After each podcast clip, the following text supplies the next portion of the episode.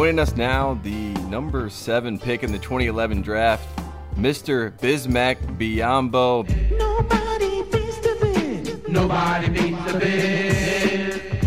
Bismack, we appreciate you joining the program. The last time I saw you with BJ Armstrong, you were playing in a Santa Monica gym. You had just been traded back to the Charlotte Hornets, and that and that was yeah. the last time I, I, saw you have a conversation. So since then, how's life? You, have been with the Hornets. You know, you're back in Charlotte. How are things? You're obviously dealing with the, the pandemic right now, but but how's life for Bismack Biyombo? Uh, man, my quarantine situation I've been great. Uh, spend a lot of time with family. Uh, spend a lot of time working out. These are have been really, really interesting time for me. You know, I never get to spend this much time with my family, so this is the first time. And and obviously with the union, like as we were going back and forth, trying to figure ways that we could get the season back up and running, uh, which was a fun process as well. And then my foundation back home, obviously, we do a lot of work. Uh, we dive a little more into uh, the medical field, the healthcare, uh, just because of the circumstances that we're in. But overall, it's been fun for me. I'm enjoying it. You know, I'm, I'm not getting bored at all. Well, Biz, uh, well, first, you know, it's always great to see you, and uh, oh, it's always beautiful to see that smile.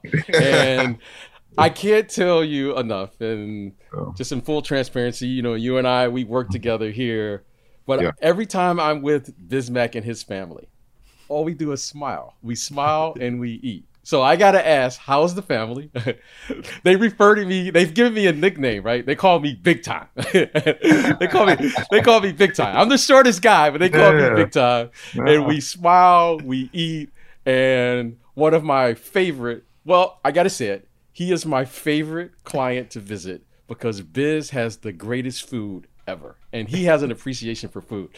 So Tell us a little bit about the quarantine workout. Yeah. Tell me about all my, my brothers. Those are my brothers now. and, and, I know you're eating well and uh, oh, just catching up. Uh, let me start first with like the brothers. The brothers are doing great. Uh, the brothers are doing great. By the way, you know, Billy is one of my brother. He, he's right behind me, and uh, and he's the one kind of come up with this idea of recording my workout like, look, Biz, I ain't got nothing going on, and during this time, like, we could, we could do something special with this. You know, you mm-hmm. working out, and I can make time get up. the same time, we got nothing going on, so we start recording the workout. Then sometimes I'll have like, you know, my other brothers come work out with me, and at the end of the session, we all do like a core session, which is fun. Uh, we got to get the girls to work out too, so we force them to work out. So sometimes I'll be the trainer Oh, Bisca will be the trainer. Uh, but they're all doing good. Uh, they're all in better shape. So this is good stuff. As far as, you know, the, the eating right, you know, I've, I've flipped my diet a little bit. Uh, I only do uh, vegetables, a lot of uh, nuts and seeds and fruits. Cut off a lot, a lot of, uh, I don't know if you call it bad carbs, whatnot just so my my digestive system can process things faster. I can be more energetic. Um, and uh, and I cut off breakfast as well. So I don't eat breakfast for two years now. And uh, and he has been great. He has been great. Obviously, you've been at the house. You've seen my diet.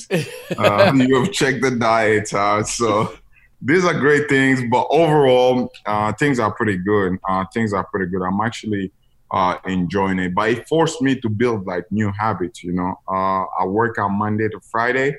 And Monday to Friday, I'll get up early in the morning, get my work in. So by the time everybody get up, I'll be done in my work. And then, you know, uh, if there is any work with the union, we, we could get on top of that. If there's any work to be done back home, because I've this is the first time I actually have hands on with my foundation and stuff. So uh, kind of figuring out what are the perfect ideas, how we can get things done in a way that I want to see come to light. Um, and then uh, and then spend time with family. So uh, those have been great, but yeah, the bros are good. tell her, tell tell my guys they said hello, and I know they got they got ideas and. Um, Definitely. So, Biz, you know, you you're you're part of the union, and before we get to that, on the executive committee committee, right? You know, when the season came to an abrupt, you know, stoppage, right? Mm-hmm. Um, what was your thoughts as a player. Right. Um, I think it was March 11th um, mm-hmm. as is the date. what was your thought pattern of what was going on because this information was coming so quickly. Right. And as an NBA player, what were you thinking when all of this happened and and and and you know and just kind of take us through well, you know where we're at now here in July as we're about to have a, a restart, if you will. Right. So when when the season shut down, we were in Miami. We played our last game. Literally walking off the court, and then they were like, you know, uh, the season has been canceled. So you know, I came back, I think it was on a Wednesday or Thursday. For four days, I didn't do anything at all, just trying to process things and figure out. And obviously, with the union, during those four days, we were getting on a call like every day, like catching some update, things that we have been missing now. Uh, and then once it hit that Sunday, I got on the phone with my guy. His name is Paul. We work uh, with the team. He's, he has been training me for the past two years. So I, I asked him, how can we set up a plan that's going to work for me moving forward? Because I don't want to sit around and do nothing. And if we have to go back to play, then I got to start catching up with things. Mm-hmm. So he said, why don't we start working on Monday to Friday? And Wednesday is going to be the cardio day. So on Wednesday, we have this crazy workout that we do. is like we're going to do like one hand snatches. All my workout are with kettlebells. So we do like this one hand snatches. So per minute, you got to do six on the right side, six on the left side for every minute for 40, uh, for 44 minutes. So that brings you to about uh, at least 500 something snatches. So over the course of time, we've built that, and mentally, I felt like I was in different, in a better place. So that's why for me it was easy to deal with this quarantine, and, and plus I'm, you know, I've, I've, always liked staying home. I don't, I don't do much, you know. Uh, if it's not work, if it's not basketball, I'm, you know, I don't do much. So for me, it really didn't make a big of a difference, but he at least challenged me to be better in different area. Obviously, we didn't have access to basketball and the gym so it forced you to be better at other things. Read a lot of books, been running to books nonstop, which has been fun for me to educating myself on different topics, things that I didn't know. Uh, but that was kind of the, the beginning of quarantine. And then as we're moving forward, you know, there was still uncertainty. Oh, well, you know, maybe two weeks to be out of quarantine. Uh, before you know it, it was one month. And then it was two months then, well, we're getting to the end of it. Well, three months we've been in quarantine. You know, still things are moving slow, even for us as players to get in the gym. But you know, uh, you find a way, like they say, when where there's a will, there's a way. So we'll make it happen. And and now, you know, I'm excited because even for fans, it was hard. There's no sports. People stuck in their house like they need some kind of excitement, you know. And, and then for me, it's like even if there's not gonna be fans, at least we have sport back. You know, I would have loved for us to play, but even if we're not playing, still, I never had four or five months to get better, um, build my body up, and you know, build my my skills up to the level, if not better, uh, than the competition. So for me, I, am enjoying it, but that was kind of the thought process at the beginning. And now, you know, um, you got we got a lot of young guys, so you have to also help them out understand the process. You know, some of them are just like, well, why not play with done, you know. And now, how do you help them out get through this time? Uh, hopefully, by the time next season start, we're definitely gonna be at a better place. Quick break to get a word from our sponsor, Raycon. Whether you're working from home or working on your fitness, you want what you're listening to to be what you're listening to. Everyone needs a great pair of wireless earbuds. But before you go dropping hundreds of dollars on a pair, you need to check out the wireless earbuds from Raycon. You already know Raycon earbuds start at about half the price of other premium wireless earbuds on the market, and that they sound just as amazing as the other top audio brands you know. Their newest model, the Everyday E25 earbuds, are the best ones yet, with 6 hours of playtime, seamless Bluetooth pairing, more bass, and a more compact design that gives you a nice, noise isolating fit Raycon's wireless earbuds are so comfortable, perfect for conference calls or binging podcasts like this one, like Pushing Through. Binge it. You've heard us talk about the company was co-founded by Ray J and, celebrities like Snoop Dogg, Cardi B, Brandy, and J.R. Smith. They are all obsessed with Raycons. Pick up a pair and see what the hype is all about. Get 50% off your order at buyraycon.com slash pushin. That's buyraycon.com slash pushin for 15% off Raycon wireless earbuds. by raycon.com slash pushing. Back to the podcast. How many, you know, Bismack, when that all comes out and you guys are figuring out what that fallout is, I mean, you're obviously talking to all those guys, you know, that are, that are in the Players Association trying to get everyone on the same page. That process for you, I mean, you said it was fun. I mean, a lot of people would, would say that that's a, that's a burden of sorts, you know, to get all that together, but you seem inspired by trying to get the collective group of, of players together on the same page. And it seems like yeah. everyone wanted to come back in some capacity to play. And now mm-hmm. we, we see that in the bubble. People will finally play basketball. Right you know the, the interesting part is that I, I always love and enjoy new experiences mm-hmm. you know where is this is new things for me to learn you know new new way of uh, of dealing with different people uh, different understanding uh, like, like i give you an example as you know we were pushing for the restart of the season and there were players that had a different feeling in regards to that because we had the whole movement of Black Lives Matter going on. Certain players feel like they shouldn't be going there.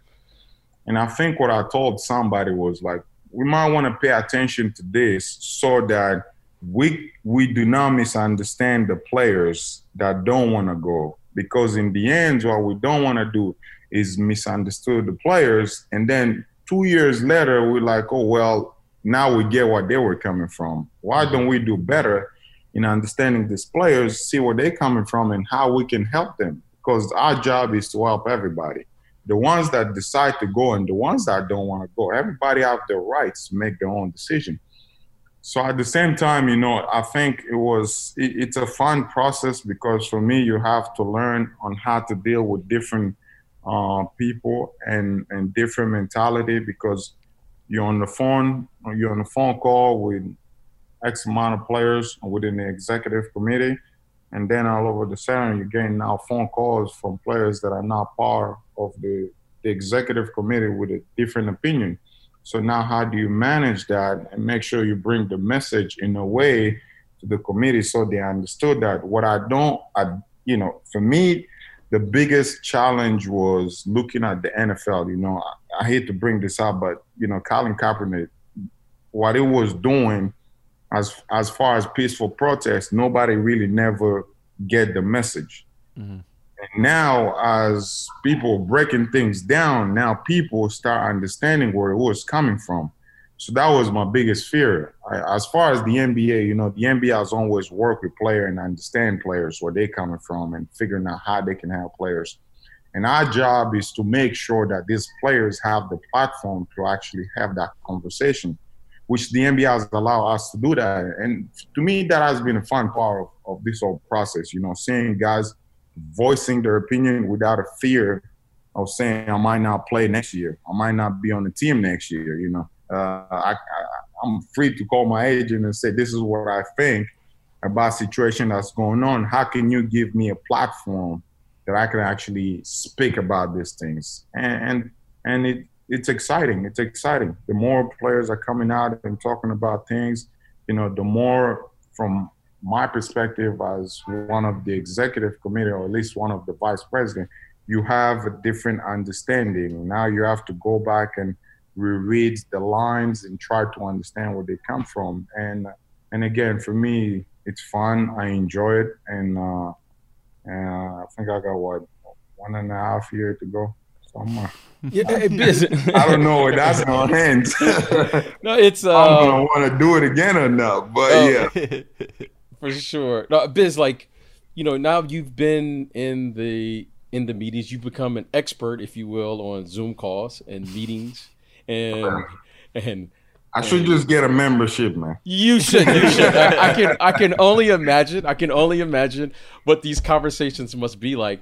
But what have been and what were some of the biggest challenges with making sure as you guys were having your you know in-house meetings if you will with the executive committee and then you have to bring that message to the larger pool of players right. and then you have to meet with michele roberts and then you have to convey that to the mm-hmm. owners and the right. league what has been some of the major hurdles or what is the probably the most major challenge that you've seen right as a member and find and trying to really organize all of these people because you couldn't get together and be face to face. Right, right, right. So I, I, think one of the challenges has always been communication and a, and a lot of things. You know, uh, you know, as we go, I think we all continue to grow into communicating better and as little of details as possible. Um, but also, you know, the, the other challenge I think uh, that we, we faced was players that was like it's too dangerous to play. I forget the money. Now we're sitting here thinking about how next year could be affected to yes. and the years to come. Yes. So, you know, it will be selfish, I think, in my opinion, for our generation to sacrifice the next generation. What I mean by that is us being selfish of saying we don't need to play. We figure out next year whatever comes with it. Now you have the young guys coming in will have to deal with all the bad decisions that we have made on the other side is that there's a lot of money to be left on the table. So I don't see the why players, you know, in the beginning because it was a high percentage of player until they really got to understand the economics and, and how this could possibly impact the, the future of our league. So the, the, the challenging part was to help guys understand the money issue that we were dealing with uh, number one in the present and how the future gonna look like. Because at some points, I think we're gonna have to renegotiate our collective bargaining because we we all facing different circumstances, and owners want to make money, players want to make money. It's the reality of the business. Nobody in this to lose money, but at the same time, now it's almost like hopefully we can prepare players to understand better now for what's coming next because nobody knows really what's coming next. Nobody knows what's going to happen in Orlando. I hope they can finish the season. But like Adam said, what if a lot of players, a high percentage of players, tested positive for COVID nineteen? God forbid, then they will have to shut the whole thing down. You know, so it's still a lot of uncertainty. But at the same time, I think the money issue was the most challenging thing because you have to communicate to players, but like some players have made a lot of money in their career. They don't need the money. But then you have these rookies that come in the league. They depending on their paycheck. So, you know, if if I'm okay, do I tell the rookie now not to play? How is he going to handle his family that's now depending on him monthly, weekly, or daily? You know. So I think that was the challenging thing is to help guys understand the, the economics of, of, of our league and the future of, of our league and how this gonna look like. And at the same time, I think a lot a lot of guys understands what was on the table and how the future could possibly look for us. Um, but like I said, I think at some point we're gonna have to renegotiate collective bargaining just because of the circumstances that we're facing right now. And my only hope is just that you know we don't we, we come to an understanding in the near future before we reach that point where you know i don't want to go to another year or maybe going to a lockout here i already came in the league on a lockout here i'm gonna be eight months with no basketball. And i'm i'm not i don't want to miss basketball again for another 10 months you know or 12 months whatever that time might be. But I think we'll, we'll come to an understanding. Um, you know, the, the, NBA, the owners, they, have always worked with, with its players. You know, uh, so I, you know, I look forward to when that time comes. But in the meantime, I think we all uh, we are looking forward to the restart of the season, see how the NBA can manage this, because there's a lot of players down there. I mean, yesterday I had a conversation with some of them down there. You know, the feedback you get is very, very interesting. You know. Is there anything you can share with us? I mean, we're we, we want more. You know, we want more. We, we want more. You oh, know, oh. we've heard about the food. We've heard about the food. Yeah. you know, we've heard about the accommodations, but right. but you know what I'm really concerned about, Biz, is yes. is you know everyone deals with stress in different ways. Yes. And I'm really concerned about how these players will deal with the stress of mm-hmm. winning and losing because there's no you no know, support. some people, yeah, there's no support mm-hmm. there, right? You know, mm-hmm. you, you're away from your family. Yes. Look, you have your team, but you know, I mean, it's an emotional game. You know, I, I may get upset because we lost or what have you, you know, mm-hmm. wh- whatever it may be. What is the support system that the NBA has provided right. in, in that environment? You know, uh, there is doctors, uh, there is enough people down there that these players can talk to uh, whenever it's needed, uh, from mental aspect of of the game or life to you know how the body functioning. But also, I think going down there, it, you know, it's it's it's a sacrifice for a lot of players. You know, I know we didn't make it, had a desire to make it, wanted to make it, but you know, them sacrificing going down there, I don't think it's just for them. It's for all of us, you know. We all gonna get paid because the 22 other team uh, are going to play. Although we didn't agree with some of the things, but the reality of it is the sacrifice for them going down there, being 53 days, if I'm not mistaken, without seeing their family member. I give them a lot of respect, but at the same time, you know, I think I'm curious because at the beginning, it's, it, you know, everybody excited. You know, this is a new thing. You know, I'm excited to be there. But now, how is this to play out in the next three weeks, four weeks? You know, that's where I'm really curious because at the beginning, you're catching up, you know, you're good, you talk to family here, you have not lose a lot of games, you know, you, you have not missed the clutch shot. So now once all those things start happening, and I think that's where the NBA and the union gonna have to raise the the work ethic on who they get involved in order to help these players. Because as you say, there's no support, there's no family. Like me, you know, there's days I have a bad game, I just come home and you know have fun with my brother. We laugh, you know, good vibes, good energy. Forget about the game. Tomorrow is a new day. So now they're all in an environment where they're gonna have to be together. You're just you and your teammates pretty much, Monday to Monday. So the only person you can talk to is your teammates. and and I don't think a lot of players have that relationship to be honest. Right. Because there's thing there's times you don't there's things you don't want to share with uh with the with, with your teammates because you don't know how that's gonna fire back to you, whether it's the right the right thing to say or not. So for me, it's like, you know, it's gonna be challenging, but because it's at the beginning, everybody is excited. Like Serge is my boy, so Serge called me yesterday. Was like, "Hey, li- li- listen, man, do you have a Congolese chef down here? I need some Congolese food." he said, "He said, I said, damn, is the food that bad?" He said, "No, nah, man, I just gotta find a routine." Congolese food once a week, I'm good, mm. you know. Mm. So they're all gonna have to build up this routine and these new habits, and some of them gonna be down there until October. So, but once it's you know once once they get to the playoff, obviously, then uh, you know family can come in after the first round, I think something like that. So at some point they're gonna get families, but it's just how they get to this window of the, the next 53 days, which we are looking forward to.